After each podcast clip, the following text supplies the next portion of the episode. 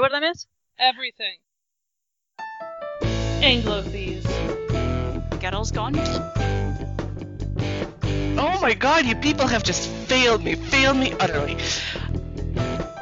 Congratulations, Scotland. We have just gone full Brigadoon. That just explains so much of my childhood to me. Research purposes. It's super important. I hear an awful lot of judgment in your voice. Hello, everybody, and welcome to episode 65 of Anglo Fees. The Olympics have been over for a couple of weeks, but our trash talking has not. Hi, I'm Ray. We're gonna get that gold medal back this next Olympics. You'll see. Alina is mourning the loss of her two gold medals in Olympic hockey. Canada won none gold medals. None. Well, the U.S. won, well, one. But Canada won none, is the important part. Are you actually wearing like a black veil right now? I'm so ashamed. Oh, and and and if you think Raiden has let me live it down, that you don't know her. No, no. No. If you didn't think that the very first thing I did when I woke up and went, oh, who won the women's hockey gold last night? Oh, the U.S. Oh, Alina, how'd that gold medal game go for you? Yeah. I like rolled over, put on my glasses, pulled out my phone, and started the trash talking. Because that's how we roll here. I woke up, I remember, in the middle of the night that night, checked Twitter, like, moments, you know, for the update, saw that we lost, and was like, well, there's no point getting up this morning. Ah. We won some medals. yes, yes, we're very proud because Great Britain is on the medal board officially with Yeah. a gold. With a gold and four bronzes, five medals. It's very good. Yeah, and we only had to borrow like one American for That's okay, the rest of the world borrows heavily from everywhere. See, we're just going back to that colonialism thing since it seemed to work pretty well for us the first time. Look, Exactly. Germany very proudly won the pairs figure skating gold. I with love them. That was so oh, with my a. Ukrainian and a Frenchman, so that was That was one of the like the uh, talking about emotional moments in the Olympics. Even Oh. I got caught up in that one. It was like, oh look, they're so happy and sad, and why is he French? I don't care. it's just when I uh, I rewatched that. Multi- uh, trust me, I watched it like five times at home, and then I happened to watch it on Russian coverage instead of Canadian. And the Russian commentator, and I don't remember who she is, but I'm pretty sure she used to be a coach. But after they skated, she was sobbing, saying, "I'm so blessed I got to witness that." Oh, I mean, when the Russians are even in board of this, that's great. we have many things to talk about with the the Russians. oh well, we've got an expert for that, so that's okay. Uh, so do we want to? Were the names of them? So it was Bruno Massot and Aliona Savchenko. So and, and she's been competing for a while, and this is her first gold. And he was incredibly relieved that he'd helped her win it because their um, I think their their first round at it wasn't so good. He missed a jump or didn't Yeah, so turn properly, he- and She skated. Uh, she's got every single medal under the sun except specifically Olympic gold. She's got Olympic medals. Mhm. Uh, she doesn't have the gold. Uh, her she skated for Ukraine with a Ukrainian partner. Her most her like biggest successes came in Germany with Robin Szolkowy, who is now coaching the Russians. He's working as a coach in Russia. Um, but Robin retired, and she just wasn't ready to let go. This is her first Olympic with a new partner. France almost didn't let him go because they had to release him from the French Federation of the international like skate ice skating federation. Almost didn't release him, and then he failed the German citizenship exam like three times because you failed the language. yeah, he he got his German citizenship what like November. Yeah, like right, nick of time, like kind of close. And then he popped a jump in the short program, and they were fourth going in. And he apparently gave an interview where he went, "I can't be the reason she gets another bronze." It's true. This is this is her fifth Olympics. Yeah. She'd gotten two bronzes, and was determined. And like I had to face sort of my own internalized misogyny because during this short I was like, God, five times like this bitch, like what the fuck? And then I was like, why am I why am I doing that? Why am I thinking that? Because I'm being like, oh, a woman who is actively expressing ambition is automatically less than. And I'm like, no, you know what? You you got to stop that. Once I actively examined myself and went, this is dumb. Why are you doing this? Then I stopped. And that's how you do that. And and the free skate was beautiful. Oh my god. Breathtaking. Yes. For a while, like this was the only thing Britain had to claim as a victory because it was choreographed by Christopher Dean of Torvill and Dean. hmm So Clare Balding, who was like our head commentator, was like, "Oh, it's a British victory as well. You know, we can, we can claim it." And it's just like, okay, maybe a little bit, but even Christopher Sure. Dean looked embarrassed by her talking about this. He's just like, "This is just what I do, man. This is just my job." They were very nice, job. but you know, they did the skating. Um, I believe she's married to a, a British um, guy, so there you can semi-claim her. I mean, we'll take it. I mean, if she's wanting any other countries on the go, we'll take that as well. My favorite thing, one of my favorite things about this, a number of things. Uh, if you go on Bruno Massot's Instagram page, it's just like, look, I'm German now. Yay, Deutschland! I'm very happy to be German. it's just like you still look like the most French man, you know. Like if you turned around and turned it, you had a beret, I wouldn't be surprised. Um, I, and I also just loved that they cried very openly, and then when she Mhm. kind of realized, she stood up and just went yes, which is very sweet. I think Meagan Duhamel went over to her and said, "You fucking did it." hmm because they the top three at any given moment have this lounge, and um, the three who actually ended up on the podium um, were in the lounge already because the couple who skated last ended up falling to fourth. It was the Russians who completely well, she the woman of the pair completely fell apart. It was their first Olympic, I believe. Mm-hmm. so they're all already in there and periodically the camera would cut back and show us and bruno's just like looks like he's about to hurl like he Yeah. he, he could not handle it i know that's her fifth olympics she's sitting there like on her whatever She's on her phone. She's like, "Doop doop de doo." What's going on? Still in first. Cool. Doop de doop de doo. Well, Bruno's like, "I'm going to die." I gotta say, I love a an openly emotional male Olympian. so let's talk about adam rippon Oh, You know what? You know what? As the kids say, he brought it. Not just like as an athlete, just in terms of like sheer. Andrea it's pretty awesome if you you should try it if you get the chance Yeah. I mean, there is a man who woke up every morning saying, "How can I piss off Mike Pence and be my best self? and how can I possibly get get on with Sally Field's kid?" i know oh, That was so beautiful. adorable. It happened. They actually met. yeah so tess and scott we have a lot of thoughts and feelings Mhm. So does Tumblr. I I actually kind of lost my shit for a while because you know again we we're having so many people retire by the way like almost all of them but Tessa and Scott were the Canadian flag bearers. We're all very happy.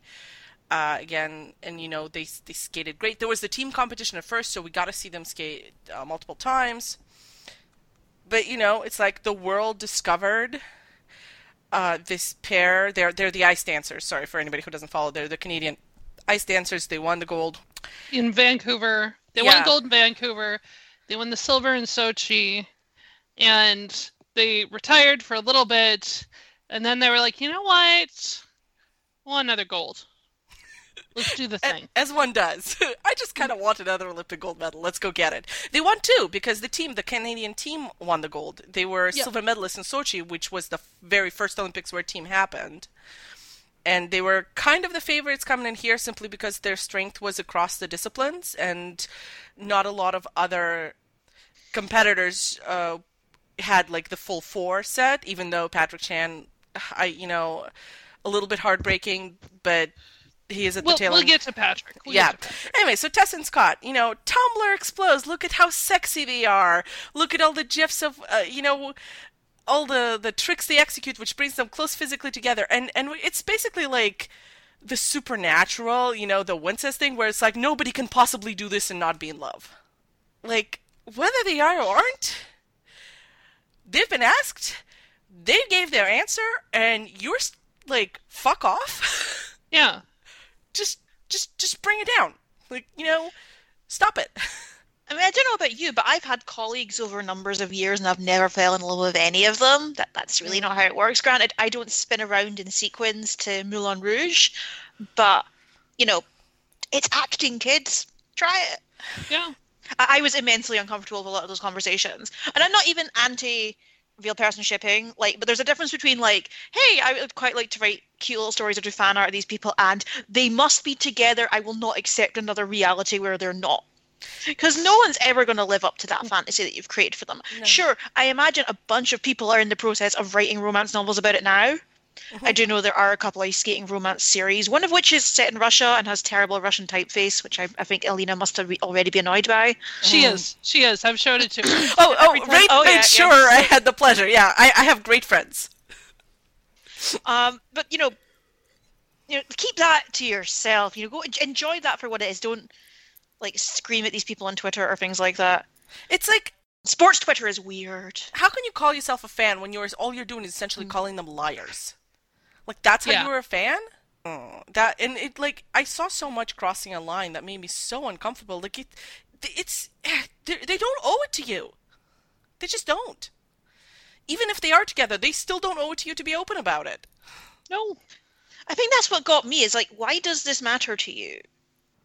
I mean, yeah, it would be cute if it was real, but they've already talked very openly about like the kind of pressure that people put on them for that. Mhm. as have a number of you know celebrity pairings who are in you know who play romantic pairings on TV shows or films or whatever and have to deal with this. To give a recent example, Catriona Balfe from Outlander is getting married, not Mhm. to Sam Heughan, and some of her fans cannot handle this. No. Yeah, it's Just don't be those people, okay? yeah, it's it's not really being a fan. Like when you're a fan, you support them. Yes.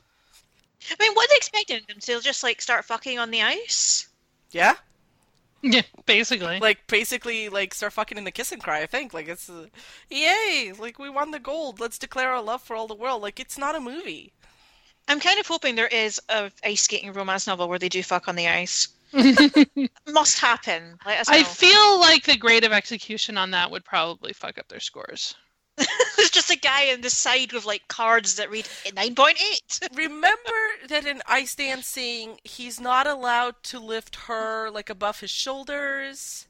They're Yeah. gonna have to be very careful about their positioning. Mm-hmm. Plus, there's only so much two-footed skating they're allowed to do. There's logistics in play here. Yeah. You know what was kind of weird throughout the whole figure skating?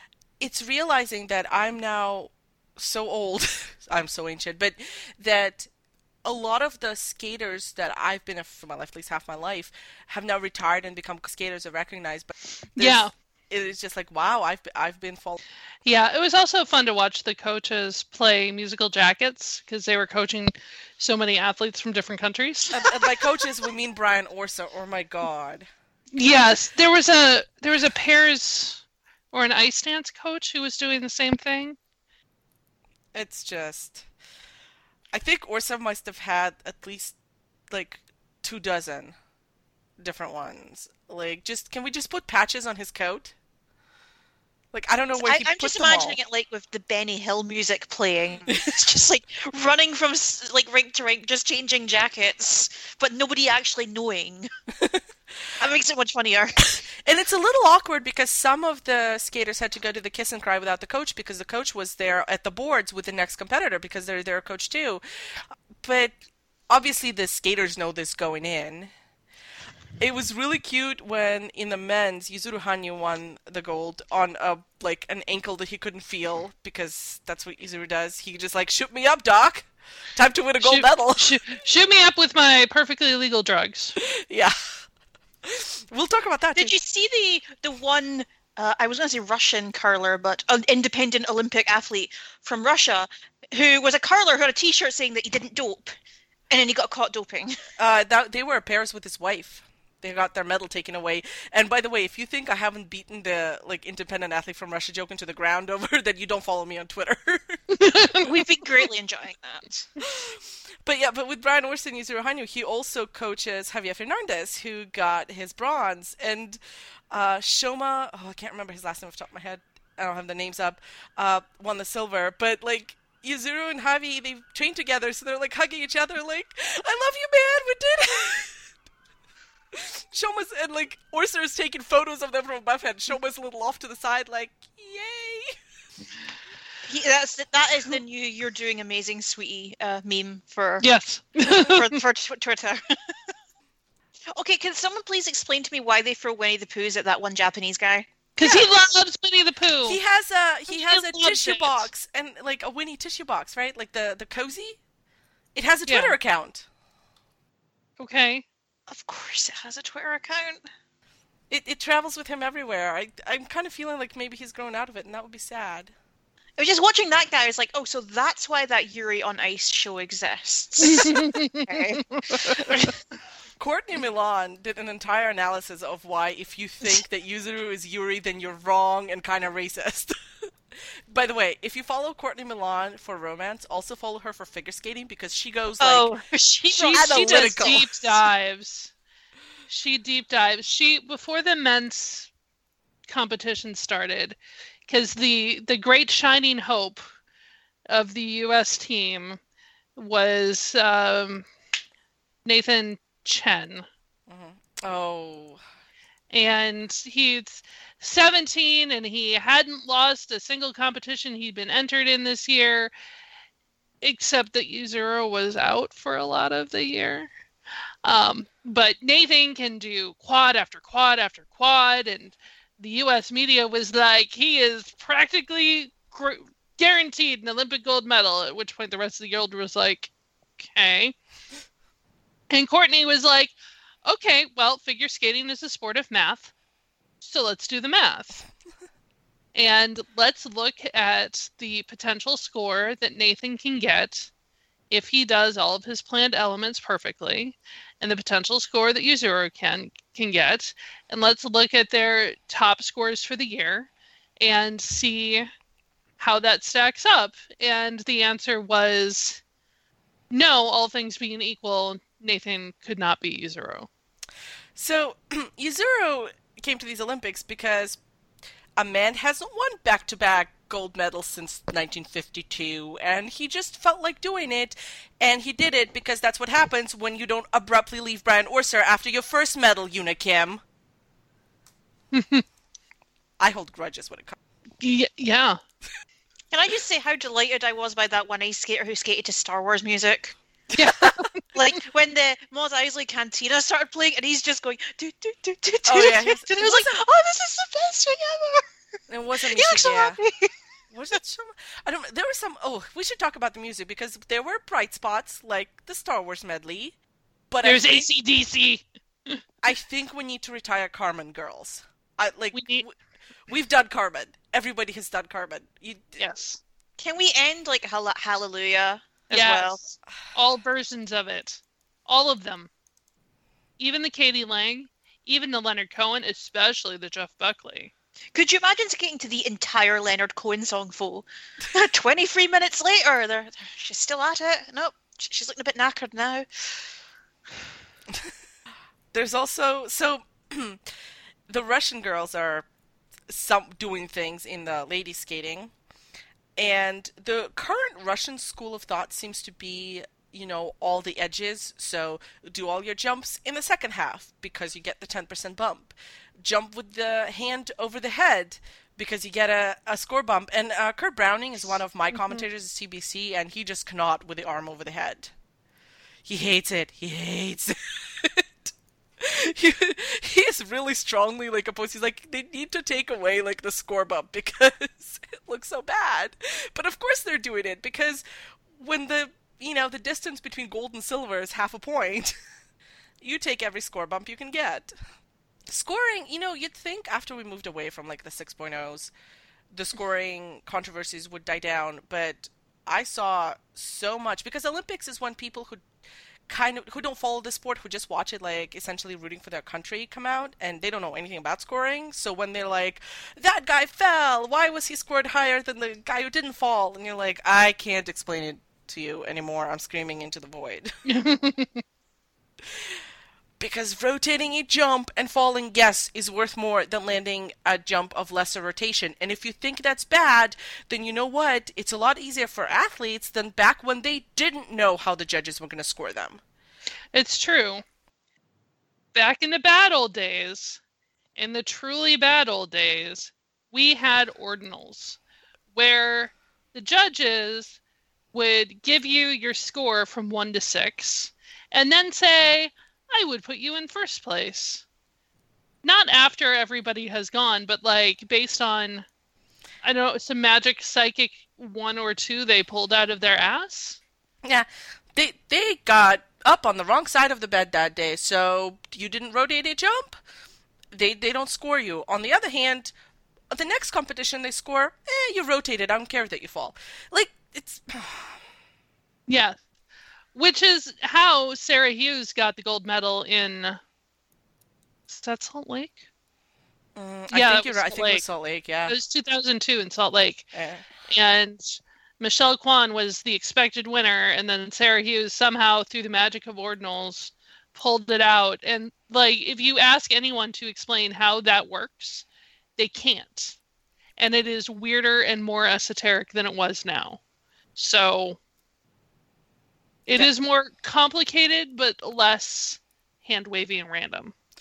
and sure you could there's there's ways you can improve a lot of people aren't fans of you know all the jumps in the second half getting higher scores because then the athletes who are physically capable of it will have unbalanced programs but they can regulate that in the same way that the short program now says like you get three jumping passes you know this is what you the order you do them. Like you can say that x jumps have to be in the first half or whatever if you wanted to change the system that way as long as there's a very distinct way to score things because it is after all a sport.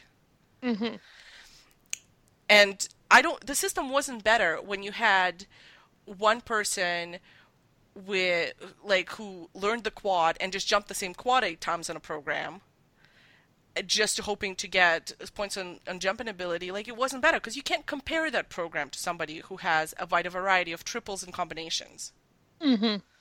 professional grade analysis right here at Anglophies. That that's what y'all come here for, people. That is what y'all come here for. When the skating started, I had four things on my wish list. I had I wanted Adam Rippon to have the best goddamn skate of his life. And he did. I wanted Nathan Chen to come out of this experience, especially after he sort of crumbled in the short in the team competition and then completely like fell apart during his the individual short. I wanted him to come out of this experience psychologically okay. and not like Yulia Lipnitska, poor girl. Yeah.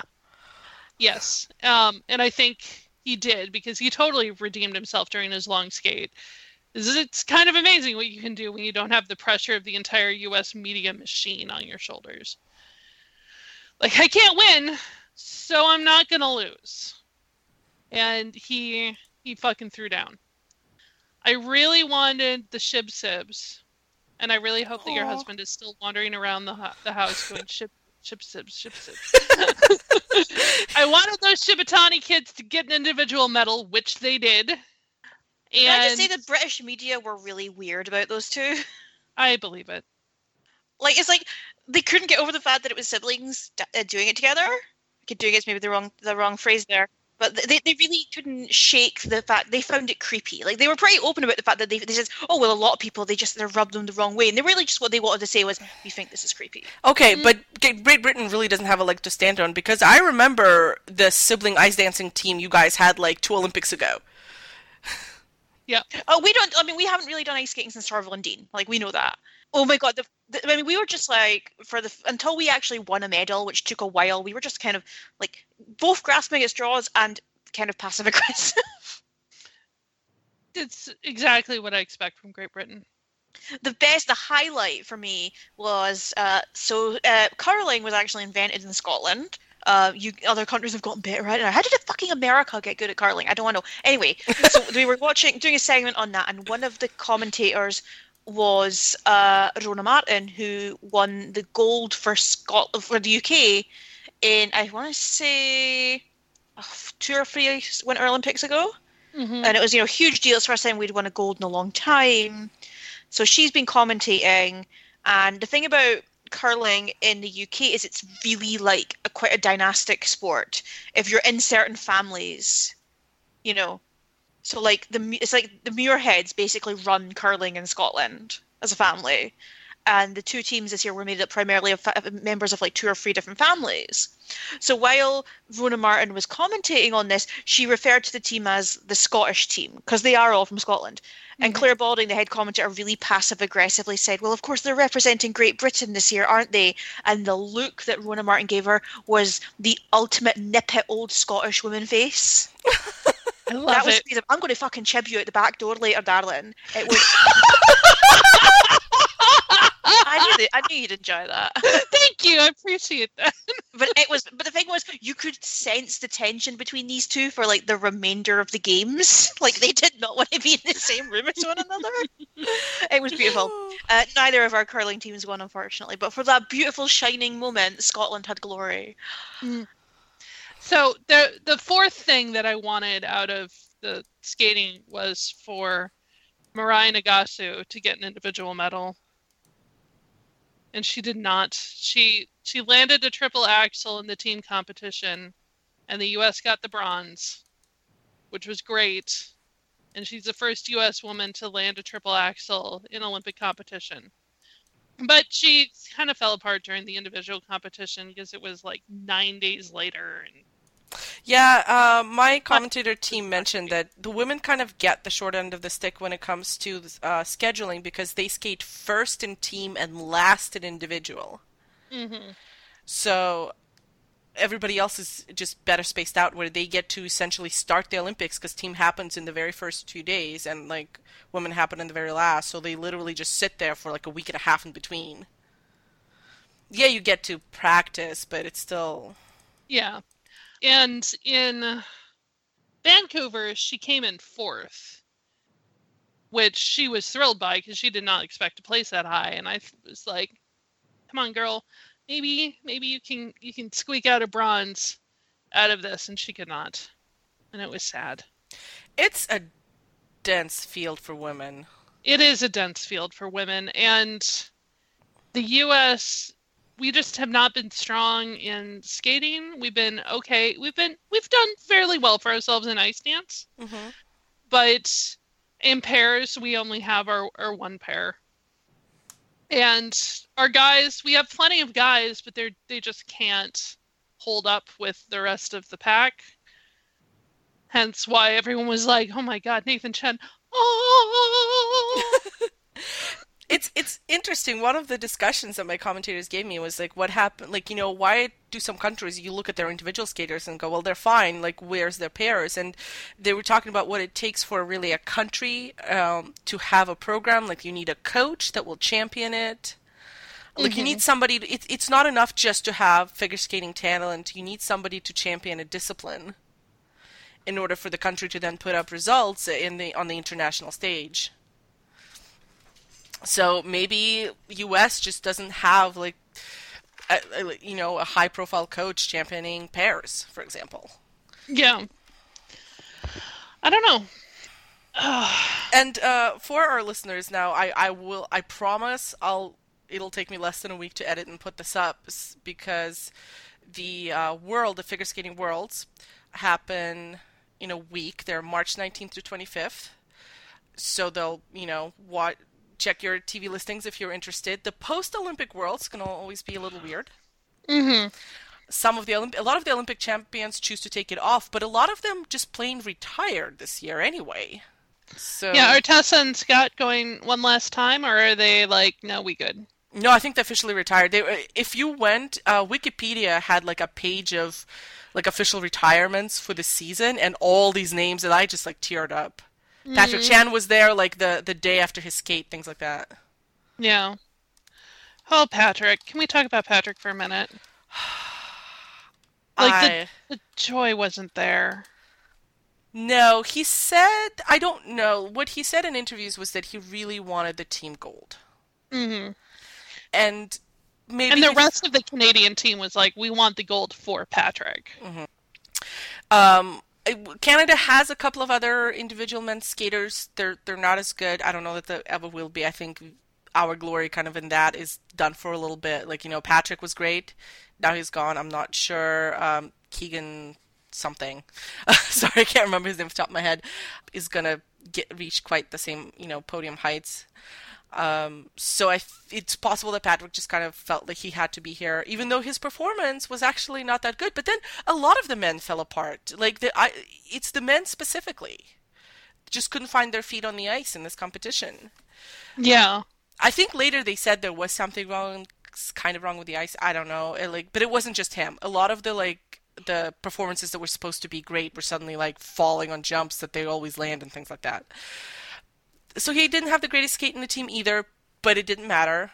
The they got the team gold. So I think for the men, he probably just wanted to come out and have like a good goodbye performance. The short still failed him. The triple axel was always like his hardest jump.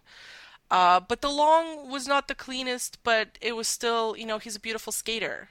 hmm It was a nice goodbye to his career. Uh, his career is a competitive skater. I don't mean, I don't know what he's going to do now. He could probably do anything. Um, a lot of uh, Canadians become choreographers and coaches. hmm Yeah.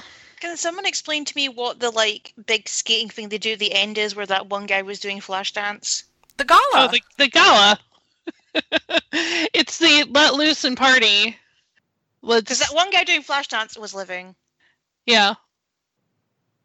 I only watched part of it. NBC like fucked us on the gala because they would show a single performance and then show twice that that length of time of commercials. And NBC, ratings were so down this year, and it's like, gee, I wonder why. All I hear about your guys is how terrible your coverage is. yeah, NBC did somewhat better this time around than usual. One because Tara and Johnny, Tara Lipinski and Johnny Weir were doing all of the commentary and not just the the B-roll commentary. Um, and instead of uh, Scott Hamilton and somebody else. Um, yeah, I think it's usually Scott. Scott Hamilton, American. yes, Kurt Browning's the Canadian. I cannot tell them apart. I'm Thank sorry. you. Thank you. But I, I know it's Kurt because they call him Curtin, so that's how I know it's Kurt Yeah. for us in Canada. Um, but they had Tanith Belbin, Tanith Belbin White, because she is married to Charlie White of Meryl Davis and Charlie White, um, doing the commentary for the ice dancing because she could explain what a twizzle is and Tara could not. oh, Look, I can look at a thing and go, I know that's a twizzle and I know that's a spin. I don't understand the physics of what makes them different, but I can look at them and go and tell the difference. But I can't explain to you why. Anyway, so I felt like NBC's coverage was somewhat better. Um, part of that was because they bullied Pyeongchang into making sure that the timing of the live event was good for American primetime, which is that was something I convenient. feel quite awkward about. but it was nice for me, I'm not going to lie, because it meant that I could watch all of the skating unedited and see like random girl from Uzbekistan and um, some truly bonkers costumes. Truly bonkers. But, you know, they have Bode Miller commenting on downhill and he's knowledgeable but not engaging. And there was still a lot of well, we're watching live downhill skiing and if you want to see any of the luge or skeleton or anything like that, you need to be able to subscribe. So there's like the usual problem of NBC. You have to be a cable subscriber of some kind in order to see the online stuff, which sucks. Yeah, I'm very lucky in that CBC, which is the public broadcaster, has the rights Um, so and we got web live web streams of everything. So you got to you know you, you had the TV coverage, which was kind of the main one. And figure skating often makes it to that just because a lot of the Canadians are in contention for podiums. But they also have like the separate streams for all the events. So we're kind of I'm I've got no complaints, especially as I know what my American friends have to go through to get decent coverage. Speaking of um, skiing and, and, you know and the other sports, they, they've been having weather problems these Olympics. They've had to cancel a few because of strong winds. Yeah, but in this case, they actually had like snow and cold, which is different from the past two Winter Olympics. no kidding. When they had to import snow into Sochi is a summer resort. I don't know what the I don't know what the logic was of having a Winter Olympics there. Is this where I make a steroid joke? Yes. Oh.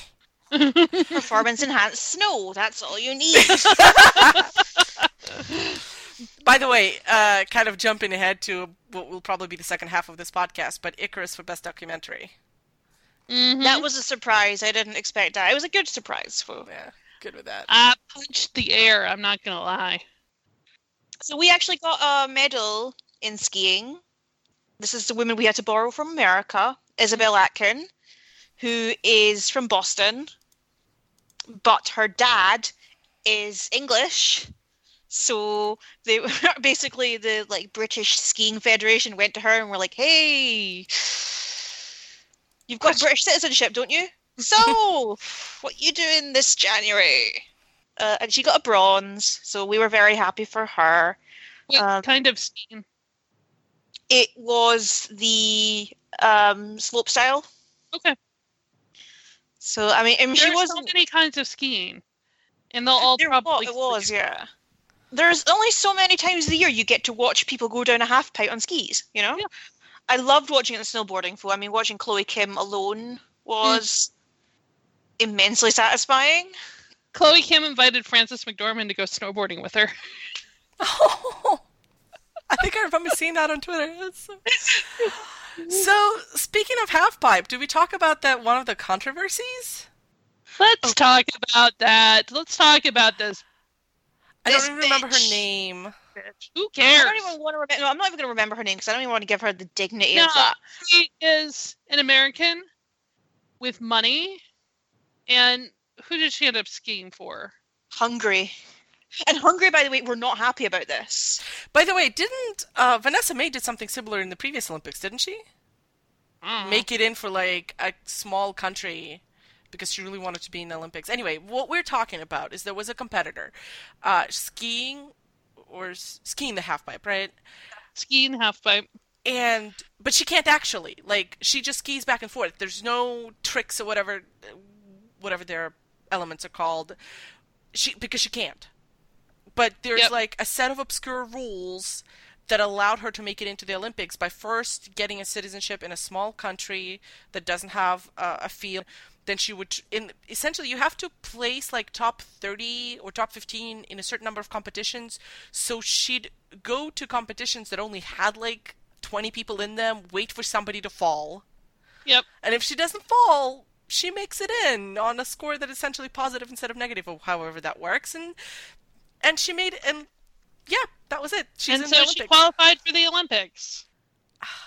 Okay, so here's one of the reasons this really pissed me off. It pissed me off because I was listening to Pop Culture Happy Hour, a podcast I really like, and Stephen Thompson had his, his What Making Me Happy This Week was this skier and this sort of like the ingenuity of it, and it was such a wonderfully uniquely Olympic story, and wasn't it kind of inspiring? I was like, no, Oh, you know the whole point of the olympics is i mean obviously there are extenuating circumstances but it's supposed to be merit it's supposed to be hard work and ambition and you know skill. And there is already a massive problem with the fact that sports is completely dominated by people with money. And if you're british the problem is also related to class. If you looked at the numbers of people who went particularly to the summer olympics by and large hugely disproportionate in favor of kids who went to uh, private school. And it was a similar thing here. This woman basically decided, I've got money to spend, or I've got my daddy's money to spend, because her dad admitted to giving her a lot of money to do this. mhm. I'm not going to try and be a good like Olympic level skier. I just want to be good enough. I just want to ga- essentially game the system. She was happy to scam it to have this moment in the, sun- the sunlight. And I remember people comparing her to like people like Eddie the Eagle, who was the sort of infamous British ski jumper who'd never actually been down an Olympic ski jump when he went. Or Eric the Eel, who was the Equatorial Guinea swimmer who had never seen an Olympic sized swimming pool. Mm-hmm. And because everyone in his round got disqualified, he ended up going through, I think, to the quarterfinals or something. But what, dif- what differentiates those stories is those two guys and people like them had genuine earnestness for what they did. And the barriers in place for them were things related to their lack of money uh, their lack of privilege. Right. this woman just wanted to throw money at a thing to have it.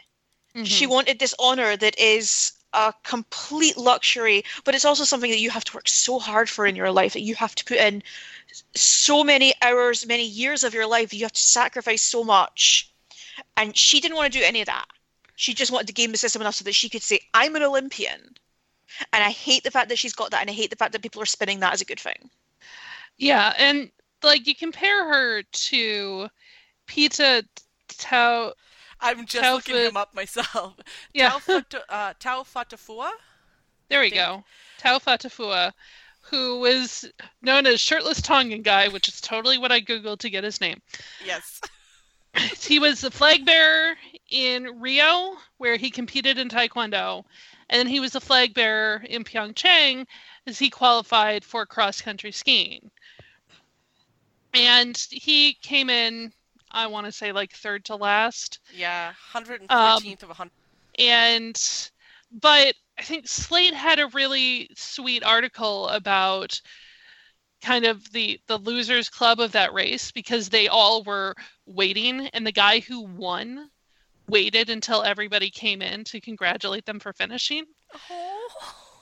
That's so and like and of course you know the people who came in dead as last are generally from warm weather countries that don't have snow. Where are they going to practice? But they're there to give their countries some representation and something for these games. And that's like that's the olympic spirit that i love. Yeah.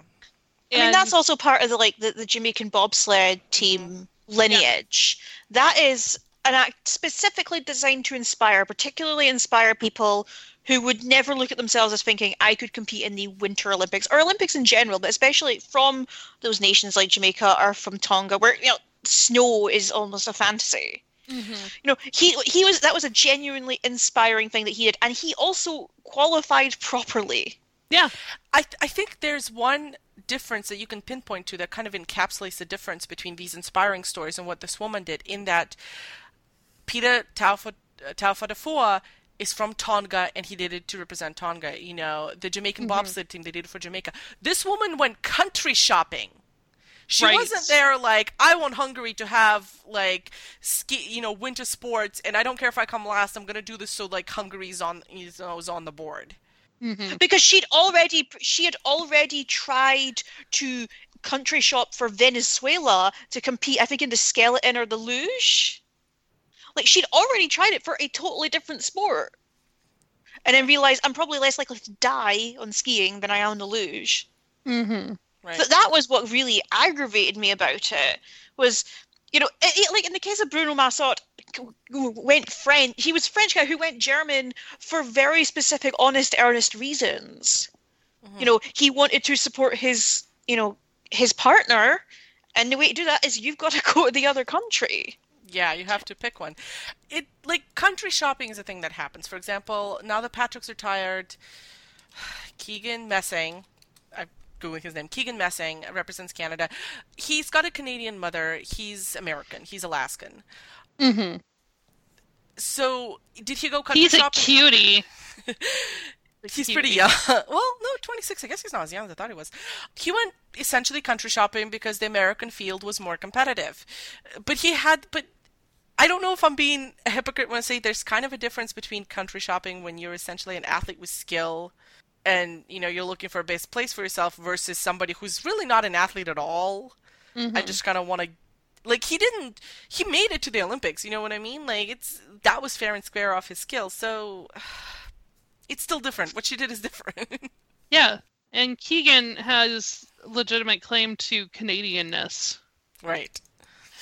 There's a, a similar controversy that has sort of bubbled around gymna- women's gymnastics, in that there are two American girls who Nellie Kim basically was like, "We need better girls in Belarus. Want to be Belarusian? Do they speak Belarusian? No, but they qualified as the gymnasts for Belarus for the last World World Championships." And because Nellie Kim was like, hey, Belarus, give them some money. What makes this even more distasteful is Belarus actually has their own gymnasts. They don't have the support that American gymnasts do because Belarus is still a Eastern Bloc country with no money. But they they agreed to take the spot of actual Belarusians and the Gymcastic podcast is like, this is disgusting and distasteful and tacky as fuck. Man, poor Belarus, because they're they're kind of going through this with Eurovision, which I made sure you were aware of because Yes, you. I want my friends to know things. yes, you do. but I also really love Alekseev, so I kind of hope he makes it anyway. Side note, co- totally off tangent, but I have discovered that a book is coming out, and it is basically Hitchhiker's Guide to the Galaxy crossed with Eurovision, and I really, really. I want remember. It. Were you the one who tweeted about it earlier? Because I did tweet about it. Yeah, it's called Space Opera. It's by Catherynne Valente, who wrote uh, Deathless, which is the Russian fairy tale inspired book that I think Lena would probably really like if she hasn't read it. She's very floral writer. Um, I kind of have a love hate relationship with her work, but it's a book about Eurovision in space. Uh, sorry to disappoint you, but I clicked on the Deathless description and got like hives and immediately closed it Ah, because. okay. Right. But it, yeah, the the Eurovision space sounds amazing. We should we should. Say, do you remember there was a movie? It's uh, Future Sport, something like that. Murder Ball. I don't remember. It's a movie where, like, in the future, we settle all of our conflicts by playing this like extreme sport.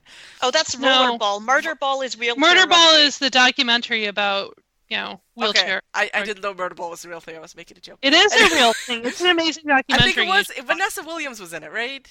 Am I thinking of the right Vanessa? Anyway, like I wanted, I want the world to be like that, but with Eurovision. So that book does sound really good. We'll, we'll I'll link to it. Also, I really want our listeners to be aware that at some point, we started going a little nuclear arms race It's true. We did. because at one point Raiden started essentially annexing all of Scandinavia. I did not, not all of it. God, not Finland. What are you taking me for? I can, however, legitimately say if I'm claiming Sweden, which I do, I can also claim Norway, which means I won. At which point I decided that on top of Canada and Russia, I'm just gonna, on behalf of my household, get South It Korea doesn't work that way. No, and the that United. States, and you know No. what? Great Britain too. No. Oh yeah, all five of them. Mean it, Kaylee. She loves you.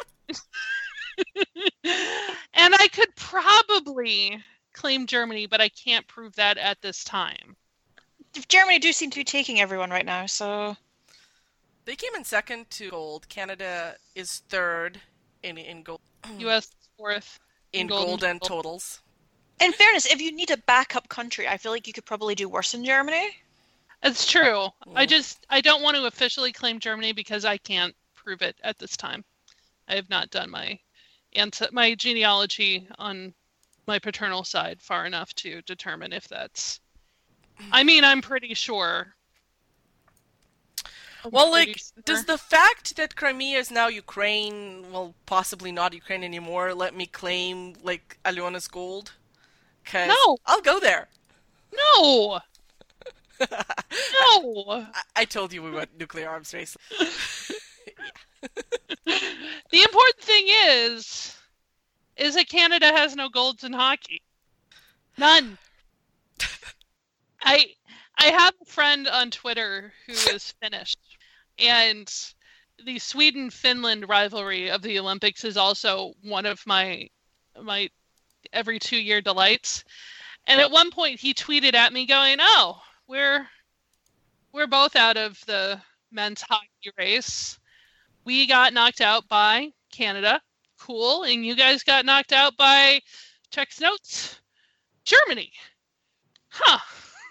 I was like, no, the shame is fair. The shame is fair. It's legit.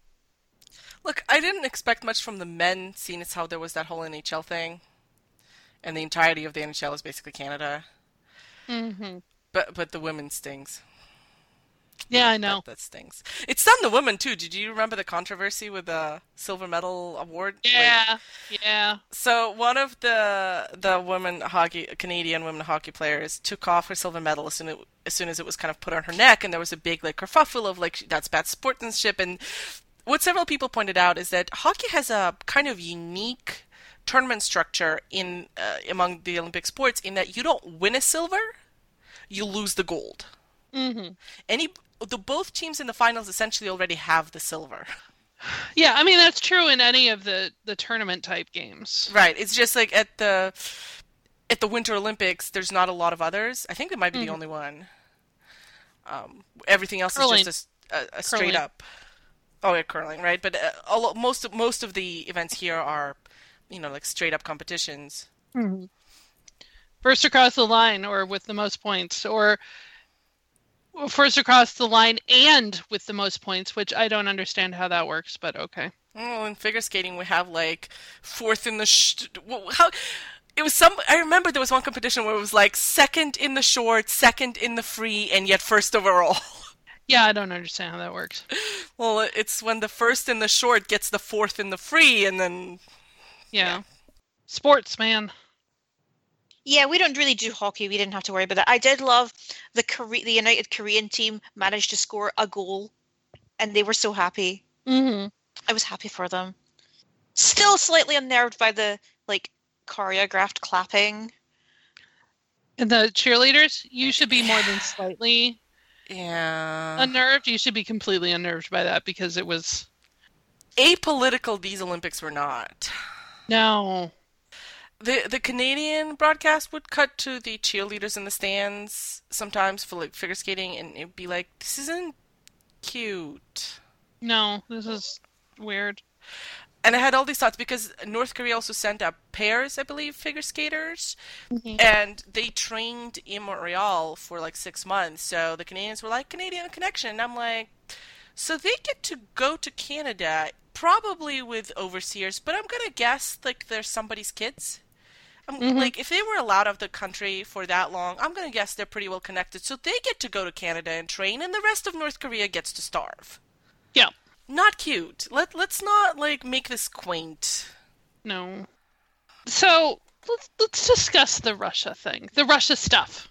Let's discuss the Russia you stuff. mean the stuff from the Olympic country? Yeah, the, Olympic, the Olympic athletes from Russia stuff. So, the International Olympic Committee, as punishment for Russia's whole, we did a state-sanctioned doping thing to win a whole bunch of medals in Sochi, and we would have gotten away with it too if it wasn't for this darn biker. Which, Jutopia Seriously. dude, I undying respect. right, like watch Icarus. It's like you you can't believe this story until you see it. Look, a guy just wanted to take some steroids in peace, and then all of a sudden he uncovers a massive doping scandal. And wins And an then- Oscar. Oscar. I won an Oscar for it. Oh. And so, what are you going to do? So, the International Olympic Committee said, Russia, you may not send a team to these Olympic Games. And numerous people were like, that punishes the athletes who didn't do anything wrong. And the International Olympic Committee said, that's kind of true. Okay. So, we will allow athletes that can be proven to have been clean this whole time to compete, but not as the Russian team. They will be Olympic athletes from Russia. And should they win a gold, and they only won one, then the Olympic anthem will play and not the Russian anthem, because that will make Putin the most sad, I guess. They won two, actually. They won two? Yeah, they won the men's hockey. Oh, that's right. The one you didn't get. The one we See, she had a backup country like you're supposed to have. I, I had a, a backup collection of athletes from a I'm just, geographic I'm just region. imagining you like going through your flag collection, looking for the right one, and not being able to pick up the Russian flag. Just go straight for the Olympic one instead. So that's why there were not many Olympic athletes from Russia, but man, the, the Russian fans were there to wave Russian flags to try and make up for it. We got very few shots of No, those. not only that, but I got shot of them on the figure skating stands. You know what they're like? It was either a, I think it was on their shirts. It was one of the messages like multiple people went across the shirt. It said, "We are here." Mm-hmm. Subtle, we are not. But what I don't understand is, well, first of all, like you, this is when it comes to international sports, you can't punish a country without punishing the athletes. I'm sorry, that's just how it works. But second of all, why independent Olympics from Russia? Why weren't they just competing as independent Olympians? It's happened in the past for people whose countries were in like political turmoil. There were like three of them, I remember, maybe in Brazil, or it was Sochi. I can't remember. But like it's this precedent. So why did they get to be still a single united contingent, more or less? Were there any independent Olympians competing this year? I didn't. Um, Mm, because the three that did it at the, I remember when it happened in London. okay, that's what I was were thinking. all like summer. Well, they were all summer sports, but they were all from very hot countries. So maybe they just weren't a lot of winter countries in turmoil this year. Which, Well, what know, I'm saying is make nice. all, make all the Russians independent Olympians. Like, don't even put the from Russia thing on the because they still get a medal count. yeah. They have Yeah. you give them a medal count. Make all their medal like don't give them a united banner under which to have a medal count. Just say like you get your individual medals. Mhm. Honestly, the International Olympic Committee are so like hysterically corrupt that someone probably handed them a big bag of a dollar sign on the side of it and was like, "Come on, let's no, just no, have no. Russia Come on. there." It had euros in it. They're lucky what's it didn't the have rubles. what's the in it. Russian ripples sign look like? It's I think it's the Russian R with like a line. I have no idea. Oh, I, I see it. Oh, I've never seen that before.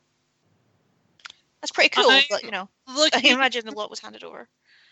I don't think there were any independent athletes. I, I don't think so No. either. I, I'm just saying all the Russians should have been. So, the previous Olympics this summer, there were two independent athletes who were both from Kuwait. Government problems obviously led to that. 2014, there was an Indian competitor, apparently. The details are all they have. There is a Wikipedia page for if anyone is interested. But yeah, I think it may have just been a, partly that, but also it's the IOC. Someone was probably handed money somewhere. Olympics in Sochi? Why, yes, that sounds like a great idea. There, there was there were rumblings at one point that if they they may be given the right to have the Russian flag at the closing Olympics. They didn't have a flag bearer either, by the way. That kind of came along with the flag, uh, but because of the, I think it was two official instances of doping that were found. The curling pairs team, and I think there was one more. They weren't but it was it's like like nobody was satisfied particularly it, it- like the russians got just punished enough to make a big show of being like offended like look how the world like hates and degrades us Mm-hmm. but not really enough I f- to for it to be a real punishment Right. I, I feel like Putin's version of ruling is to just play the perpetual underdog while constantly beating the shit out of other people, but doing it with a very refreshed face. Never been able to explain that. He just always looks so peppy. oh, and smooth. botox is a powerful force But he started to look like that woman that looks like a cat. He's got the, he's got the eye like the eyelid problem now, yeah where you can't really close your eyes properly. I'll, I'll post I in picture die. listeners because that's 100% accurate Hey, Putin is running my country now, so to to all the FSB agents who are listening to this phone call There is a if you go to correct me if it's pronounced incorrectly, Alina Zagatova's page, Zagitova, I think. Zagitova, Mhm. uh, no, who was sex the Vestalina. the 15 year old uh, figure skater who won gold 15 oh god i feel ancient but there is a picture of her with putin and he looks Oh my god, it's he's, he's like some sort of like ivory rug that's been sort of stretched out. You know what's scary? She's 15. She won the gold, and it's possible, according to my commentators, that like the the girls come, the Russian girls coming out of the juniors will skate past her. I don't know what legal like steroids they're feeding the Russian figure skating girls. What do you mean legal? Give these people some credit. As yet undiscovered. There you go. Not illegal. Oh my god, if you Google Putin Botox, the pictures are amazing. No, It's like a, it's like a flip book of horrors. well, the whole point of him was that he was supposed to look like the most nondescript man on the planet. Isn't that what's supposed to make him scary? this man's job was to be unrecognizable in a crowd. Hmm. Who was the man that poisoned your tea, ma'am? That guy there, the man that looks like a balloon. Oh, Uh-huh. Oh yeah, there's been more Russian poisonings in the Yeah. UK, by the way. yeah, yeah, Yeah. we know. Yes, uh, May finally said, yeah, it kind of does look like the Russians did it. And then the Kremlin's Twitter account, which I, I hate that I even have to say that phrase because what world are we living in? What have we become? But the Kremlin's Twitter account are denying it. Of course they are. Just like the was it the Russian embassy was like no, he wasn't a Russian spy, he was a British spy. Oh yeah, like isn't that like cause of motive now for you to go after him for? Yeah. It's just kind of like own You're- yourself, you're not- Isn't that what you did? You're not doing the right kind of denial. You you you did it wrong. You broke it. You know what I wish had a Twitter account? Somebody make Lenin, Lenin's mummified corpse a Twitter account. But the but the profile picture has to be the Simpsons Lenin, where he punches his way out of the glass coffin and says, "Must destroy capitalism." And you know that is still one of my favorite Simpsons joke ever. Is where the guy, like the Russian ambassador, presses a button and then his little sign turns around and just says Soviet Union. That's all we wanted you to Oh. think. Have you guys ever actually seen a picture of him in his sarcophagus? No. Yeah, I've seen it. I mean, in terms of like weird Russian things, that's I think that might just be top twenty. The fact that we put our, our leaders in sarcophagi, so for the nation to. I mean, that that's what happened to Eva Peron as well. At least nobody's tried to steal Lenin's corpse, as far as we know, have they? I know Stalin tried to like get buried beside him, and that got shut down. Well, of course he That's did. what the death of Stalin should be about. Yes, and then Jason Isaacs was like, "No." It's out in limited release in America right now. I think it's going wider soon. So Yeah, I enjoyed it. It's not my favorite Armando Iannucci film, but like I, I am really eager to hear Alina's thoughts on it. I need to make sure that like I really wanted to play in here, so. But I don't think it's it's out even for like the limited release here yet. I think that's March sixteenth. It seems like it'll end up on streaming really quickly. So Mm-hmm. Um, so that there's that at least, but I, I feel like she, she, you will just greatly appreciate the fact that no one is even a trying a Russian accent. So it's not like Jennifer Lawrence in her new movie. You know, it was always my, my favorite thing about that Phantom of the Opera movie where uh, Miranda Richardson was for some reason Yeah. the one person with a French accent. that's true. oh, that was lovely. Well, the thing is, in the of Stalin, we are going off topic, but in the of Stalin, Stalin and the Jason Isaacs character speak with like Northern English accents. And the re- the, the reason that happened, I was told, is because those characters are both Georgian. And this is their way of differentiating the fact that they're Georgian, which is quite interesting. But I don't know why they're all speaking like they're going to be like going down the pub later. Probably because they I mean, were. yeah, Stalin. Uh, Stalin's birth name was uh, Iosif Jugashvili. He was he spoke Russian, as far as I know, with an accent, as far as I've ever seen him portrayed. That's accurate. is um like the highlight for me is uh, Rupert Friend plays Stalin's son, who's basically like a ceaseless fuck up, who accidentally lost the Russian hockey team. This actually happened, by the way. He lost the Soviet hockey team, and rather than tell his dad, he just got a bunch of his friends to train and pretend to be the new hockey team because apparently they got lost in a plane crash. Yeah, and according to a, a Slate article that was what is real and what is fake in Death of Stalin, they're like, no, this happened, and no, Stalin never noticed. In terms, I don't. I'm not even sure like, does anybody know for sure how many kids he had? Because there's all that story about like the son he let the Germans kill.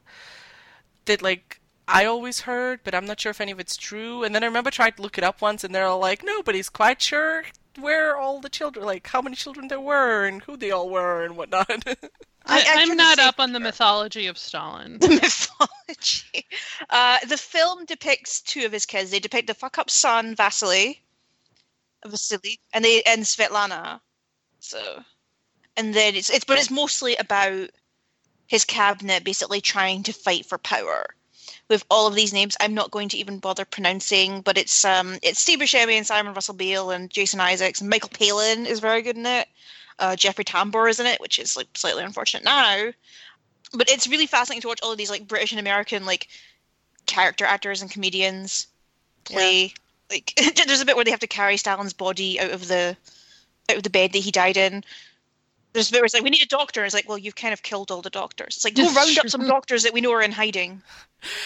Russian wiki tells me the oldest son was uh, Yakov was the one who died in the war and who is apparently like the the Germans were like we've got your son would you like to do um prisoner exchange and he was like "Mm, no I'm good Hard pass. I feel like you will enjoy it. It will also just make you like thoroughly depressed because it's that kind of film that you can't really end with a laugh.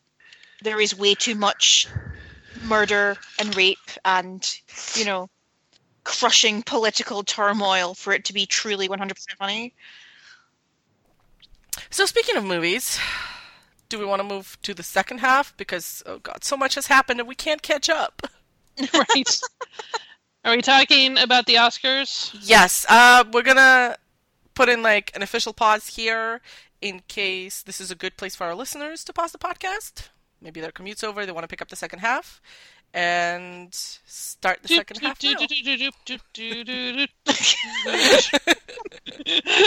This is your interlude. Appropriate music is appropriate. It's been a long week, and it's only Monday. Yeah, yeah. The Oscars happened. The Oscars happened. There are only two things that I'm really mad about, and a bunch of other things I'm sort of resigned at, and some things that I'm happy about. Gotta say, I am like reasonably satisfied. It, there were no real surprises. There were a couple sort of pleasant ones. Mm-hmm. but there was no big shock horror announcement. There was nothing there that felt particularly egregious to me in a way that really annoyed me. The stuff that won that I knew was going to win, even if I didn't want it to, it was like okay, you know. Yeah. Like I get why you have made a decision to give Gary Oldman an Oscar for this movie. In the back of my mind, I'm going to pretend it's for Bram Stoker's Dracula. But Yep. you know, I get why. But you I'm did this still mad about it. Still mad.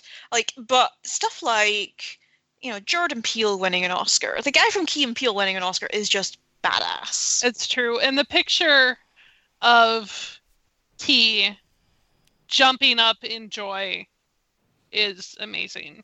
like- so beautiful. Get you friends that support you like that.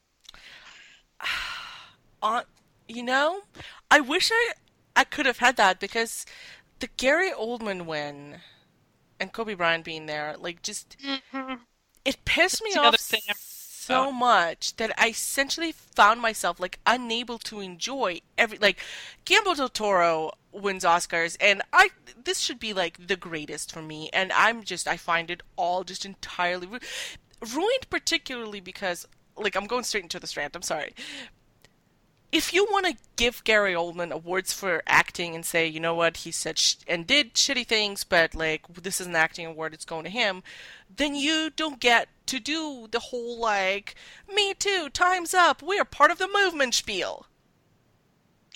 oh, thoroughly agreed. I mean, that was Yeah. what was so.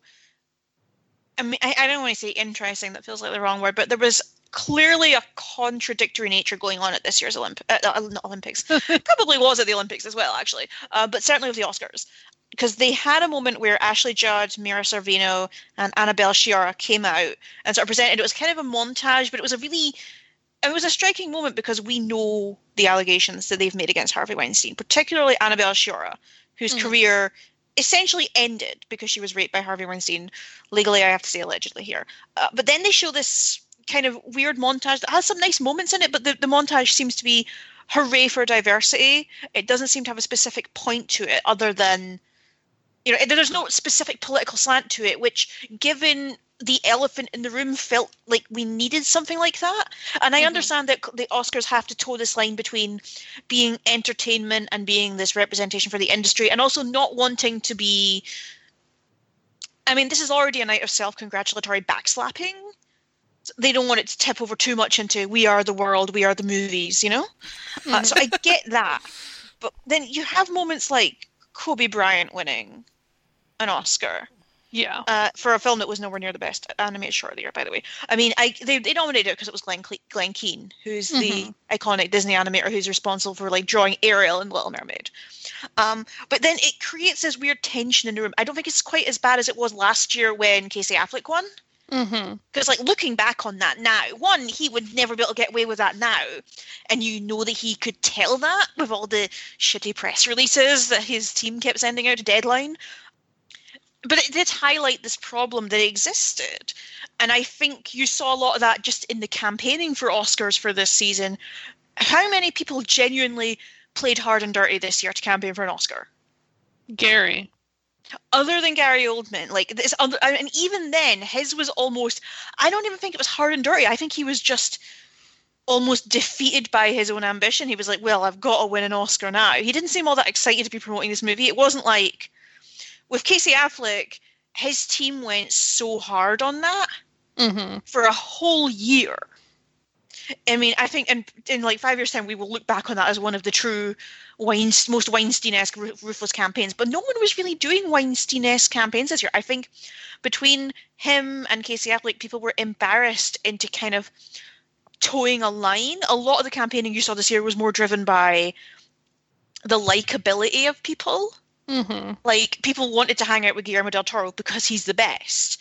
People wanted to hang out with Greta Gerwig because she seems like such a sweetheart. People wanted to hang out with Jordan Peele because he's incredibly funny and charming and had a lot to say. It was stuff like that, you know.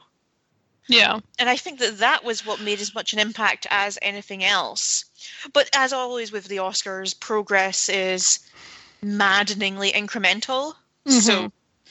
when it does happen, it'll be dribs and drabs. And I think that you saw that with The Shape of Water. So I have a problem with The Shape of Water being referred to as the safe choice. It's a movie where a woman fucks a fish man. Like I wouldn't say it's safe. Right. No, I mean, the I hope it was safe- safe for her, but the the safe choices were Darkest Hour, Hour and Phantom Thread. Before we move off, uh, can we plug uh, Kaylee's appearance on the TIFF podcast? Yeah. yeah, plug away. Kaylee was on the TIFF podcast. Yeah, I'll, I'll link to it. She, to, she you spoke specifically. I listened to it. It was lovely. You spoke specifically about kind of the history of Oscar campaigning. It was fascinating. Um, go listen to that after you guys are done listening to this. It is one of my favorite things in the world to talk about. So I was very excited. Uh, but now that the season is over, it's just it's weird because I didn't see a lot of that campaigning. It was still there in drips and drabs, but it wasn't like I think the closest we saw to truly vaulting ambition was Armie Hammer, and that didn't fucking work. Right. hmm And now he's back on Twitter harassing Anne Helen Petersen, which he needs to stop doing. Oh, Armie. Come on, please. Armie. Armie, we like you. We want to keep liking you. And Don't people need to stop guy. defending him for attacking a journalist. Okay, Armie Hammer's not going to fuck you. Yeah.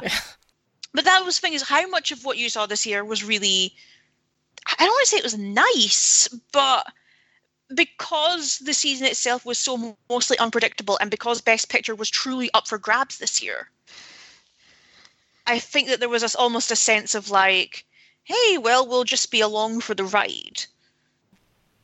So that was really fun. No, um, not to jump around, but uh, as a kind of on a first big topic, um, any thoughts on Jimmy Kimmel as a returning host? I thought He he was, was good. fine. Like I think he was better this year than he was last year. It's true, although I mean, his there- there stunt wasn't with the that. normals was still. Okay, can I say that I liked that better this year? Yes. Because last year it was like they were paraded through the room, Yeah. Mm-hmm. like look at these normals. But this year it was like we are going to bring you food, and they're still like kind of like, hey, isn't it cool of you to meet Mark Hamill and Gal Gadot? But it was also there is a man firing a hot dog cannon at you, so Yeah. there was at least a sense that they they were sort of enjoying it being a bit more of an even relationship. But I one of the things I liked about him this year is he just seemed a lot more relaxed. There was a lot less shitty mean jokes.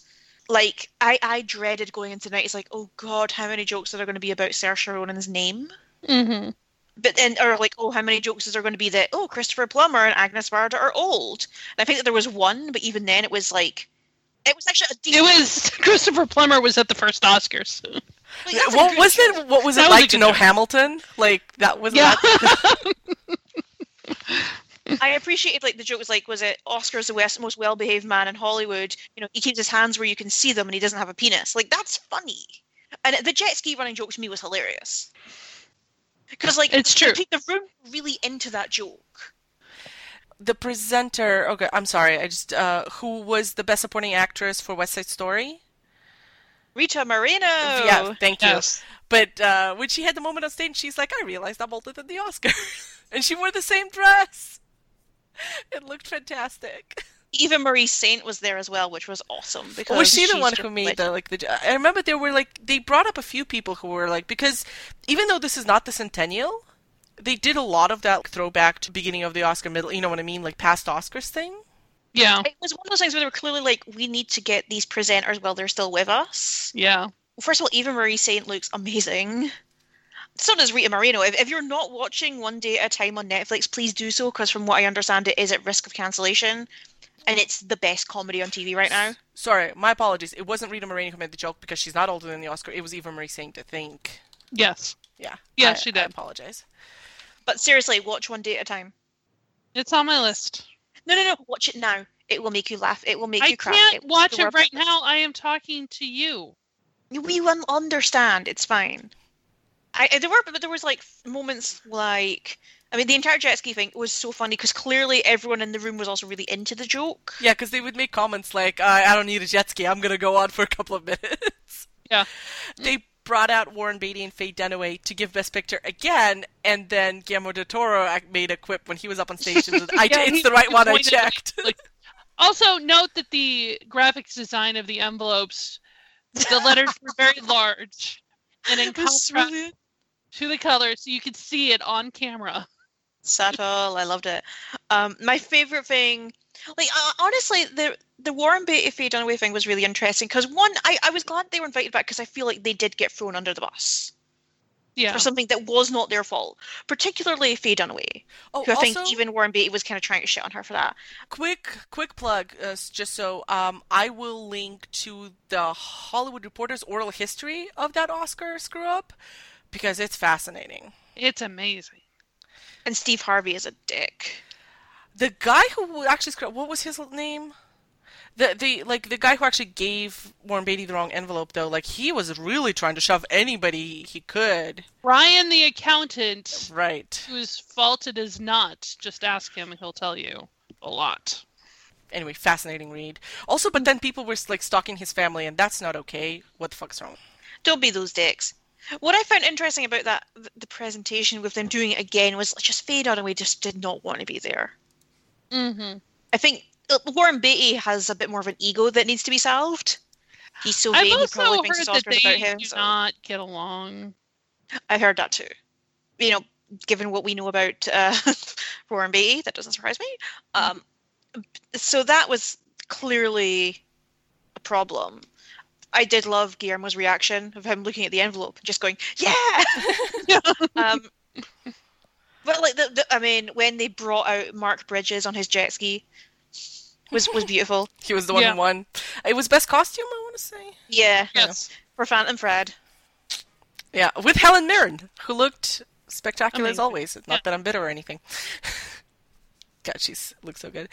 Uh, you know. I want to see pictures of him on his jet ski. I want to see him at that lake in Arizona. I want to see him like wearing one of Reynolds Woodcock's suits while he does it. Tiffany Haddish and Maya Rudolph presented. They were very funny. So funny.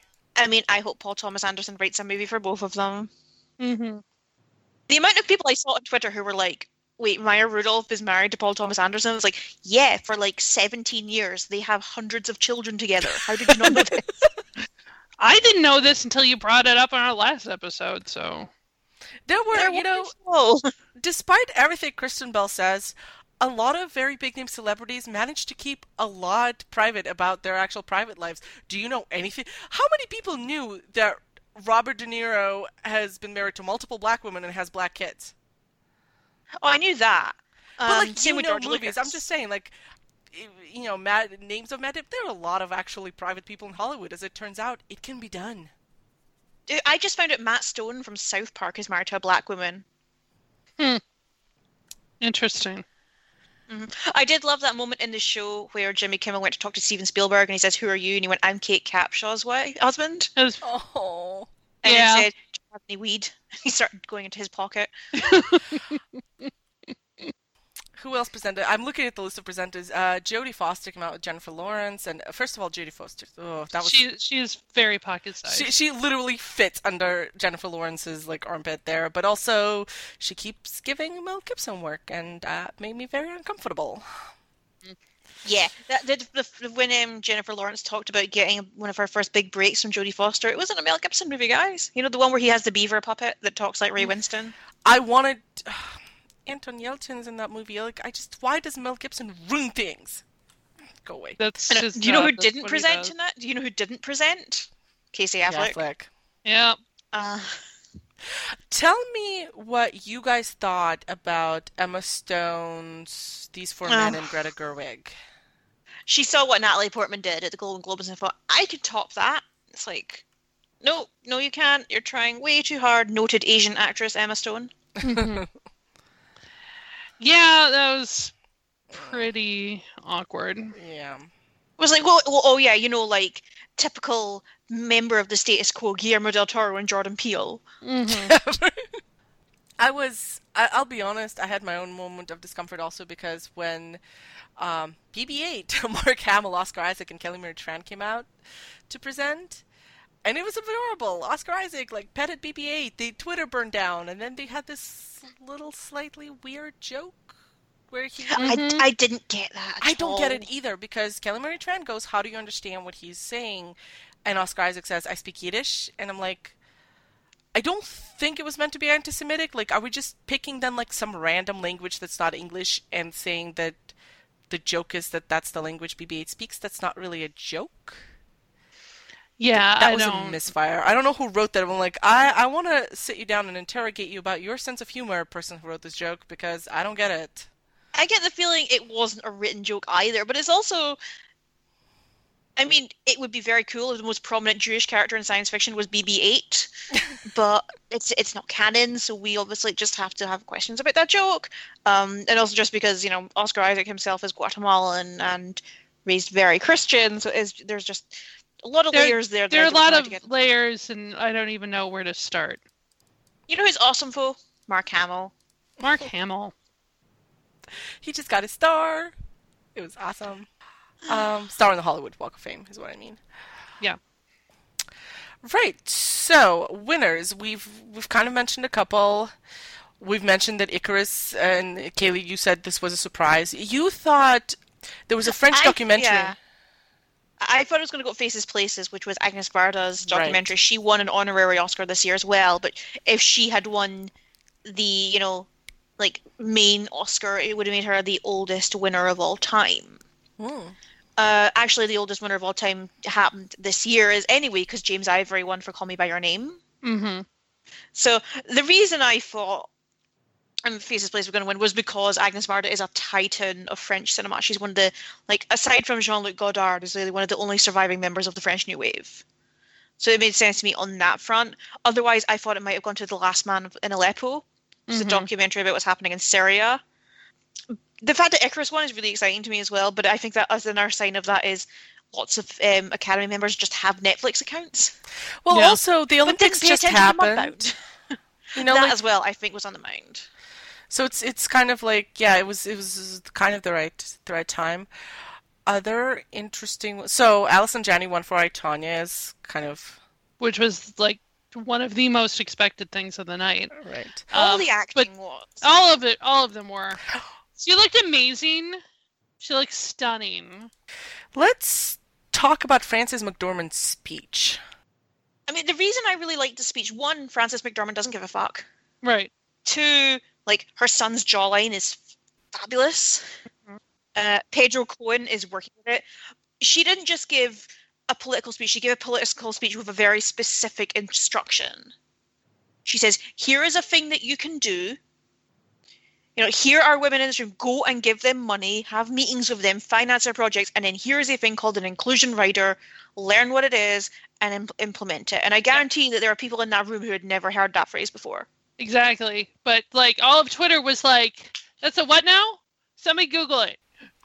Yeah, you need, like Google's like, yep, that spiked the moment she said it. So she said inclusion rider, which is essentially a point in your contract that says the uh, the crew must meet like a certain level of diversity if you're going to Basically, the crew has to meet the demographics of the country you're filming in. Hmm.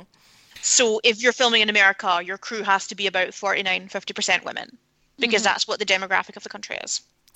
Um, Frances McDormand also, for those who didn't watch, she did the thing um, when she put her Oscar down and said, "All the women in the room stand up," and then it was like, "Look at these women. You know, they have ideas, they have stories. When it's business hours again, Not at the parties. yeah, somebody stole her Oscar at the party and then started taking like selfies."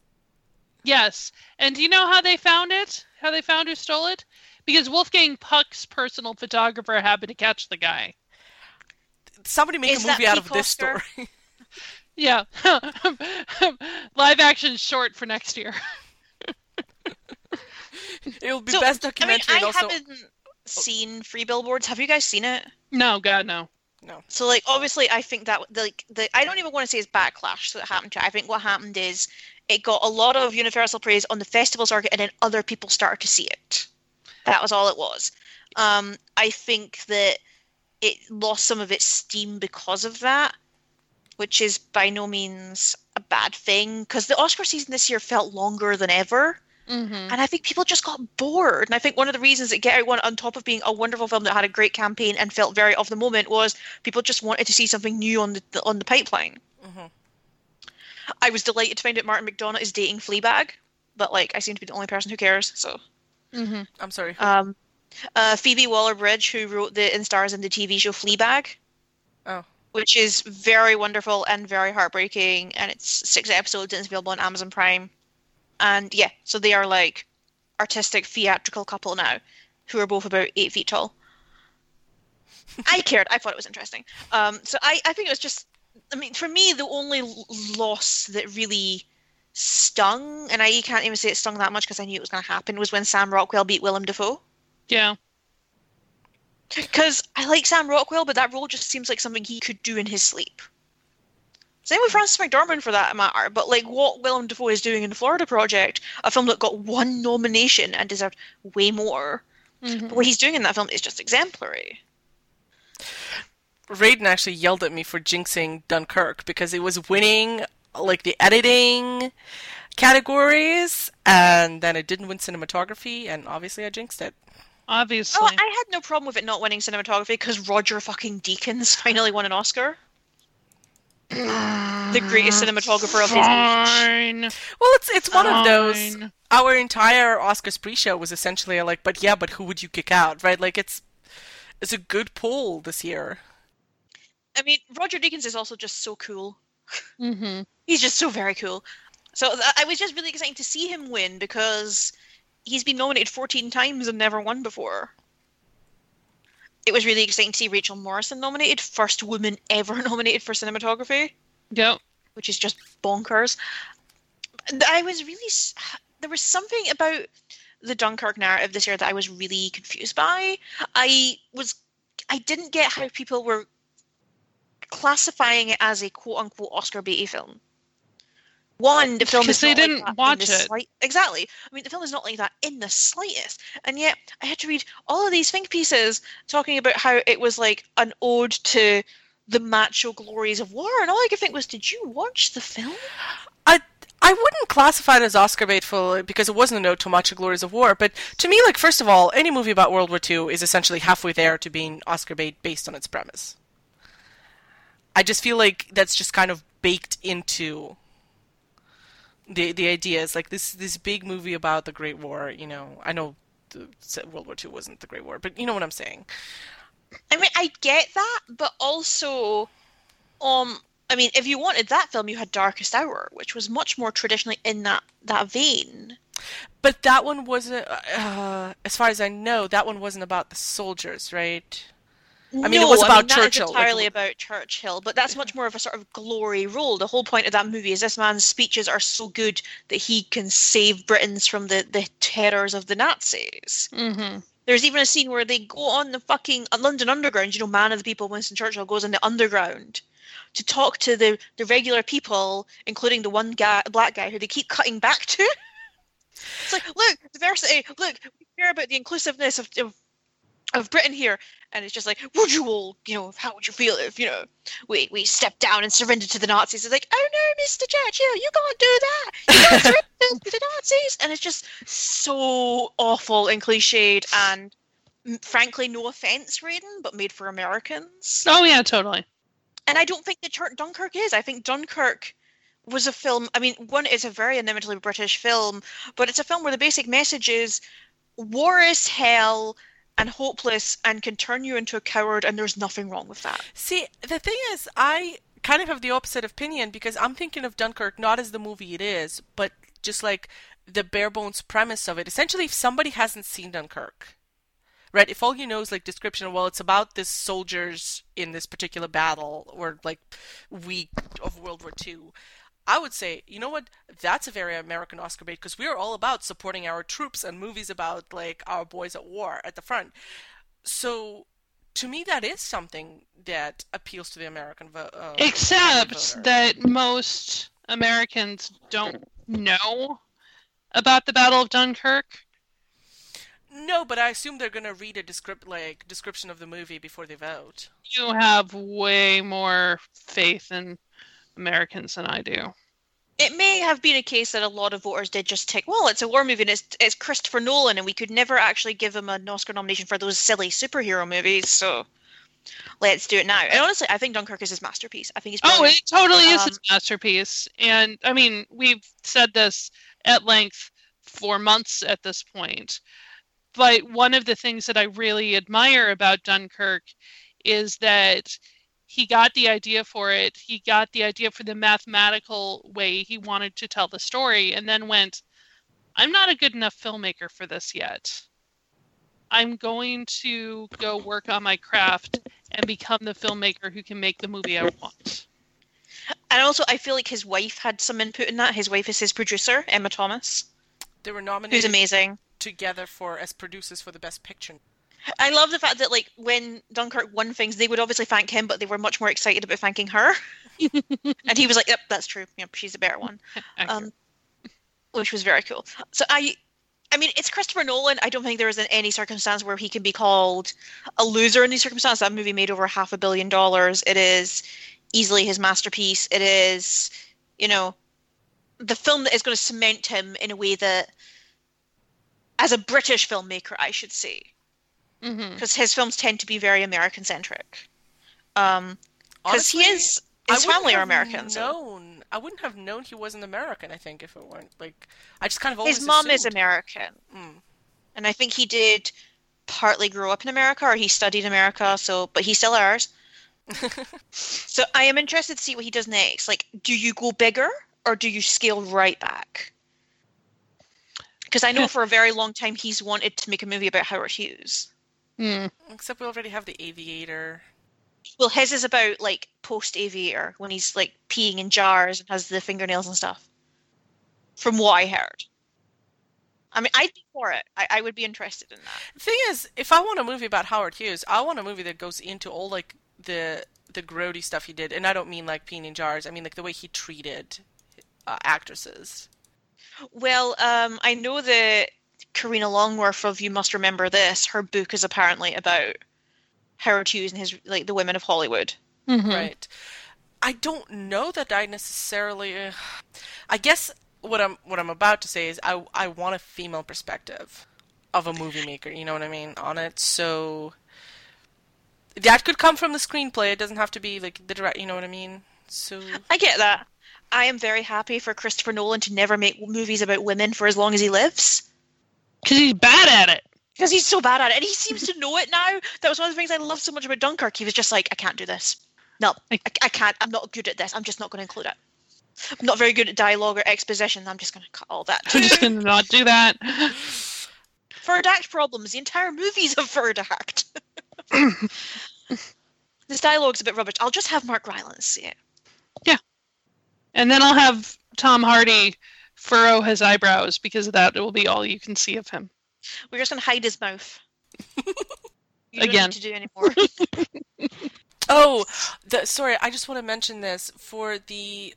It was the best live action short, and the Silent Child won, and the uh, which is about uh, a deaf child, I believe. Mm-hmm. And the little actress, the young actress who was in it, is deaf. So one, of- it, it was won by a man and a woman, but she's also this. The woman was also in it, and she said she promised her that she'd sign the speech, and she did. Yep. In British Sign Language. That, I would have found that a whole lot cuter if the immediate aftermath of that wasn't stories about how that woman is an incredibly shitty landlord who treats her tenants like crap because she's famous. Oh so- God. Oh, Come on. We had a nice thing for one second. Rachel Shenton. Sorry, British. I'm not not not grumpy try at that. you, like grumping at her. um, So I guess what was your win of the night? What was the one that made you happiest? I think Allison Janney because she's a, a treasure, and the way she smirkingly was like, "I did it all myself," and then was like, "No, obviously not." And then I heard on the radio the next morning, Allison Janney said mean things and said she did it all herself, and it's like, you fuck did off. you do you understand people at all? Um, but as as a West Wing fan, Mm. I love Allison. I I'm gonna say Guillermo del Toro's director win. Like I know The Shape of Water had a lot of wins, but th- this was the award, the kind of individual award to him. And I've just after uh, visiting the exhibit here at the Art Gallery of Ontario uh, at Home with the Monsters, and you know reading some of his writing and seeing some of um, the like short speeches that were playing there, I was just so impressed with him. So I was just really, really happy. How about for you, Kay? Oh, I mean, Guillermo winning Best Director might be it. I mean, for an evening that was not that many surprises, I think it was probably that. Jordan Peele winning for screenplay as well Yeah. was just the, a kind of moment that people will talk about in years to come. You know, they, they get why it's a big deal. Mhm. Um, and he was just how cool, calm, and collected and funny he was in his speech. And then when he walked off stage and had that look on his face of, oh, Jesus Christ, I just won an Oscar. Him and Chelsea Peretti are the cutest. Mhm. And for a night that wasn't that surprising, it was just nice to get for the evening and go, that was good, you know? It's good. Uh, I do think we should call out just one more win, specifically A Fantastic Woman, Mm, yes. Yes. Which won Best Foreign Language Film. Uh, it's the first time Chile's won that award as well. Yeah, and the first time a trans actress is presented, I believe. Yeah, Is that correct? Daniela Vega. And wasn't it just nice to see a film where it's about a trans woman and that role is played by a trans woman Right? and not a guy in a dress sort of sighing in what he thinks is a feminine manner? wasn't that nice? I can't imagine who you're I calling can't out for imagine this. who you're talking about. I don't know either. Uh, final tally for anybody curious. Uh, Shape of Water wins four out of its 13. Dunkirk, three out of its eight. I like that the awards seem to be kind of spread out a little bit.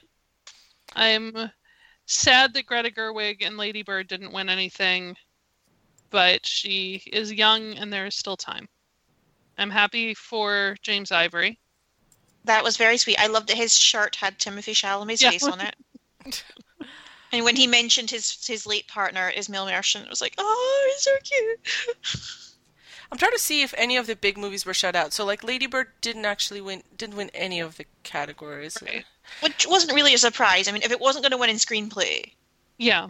Right. it wasn't going to win anything. Because uh, for a while, it felt like Laurie Metcalf was the front runner for supporting actress, and then everyone And then- remembered that they then the- really liked The West Wing. The Janny knot happened. yeah. Phantom Thread got what exactly what we expected it to get. I think you were a little surprised. I think you were thinking they wouldn't get it. My I- worry is it was going to be like not to diss the shape of water, but be one of those things where they just ticked the right boxes for it. But given that the sh- that, that Phantom Thread got as many nominations as it did, which was such a huge surprise to a lot of us. hmm Um, it seemed a bit more certain, and Mark Bridges won his jet ski. There you go. And I bet Helen Mirren said you have to take me out for a ride on it. But you have to make her a dress as well. Yeah. All right, so this has been episode 65, the O events of the past month.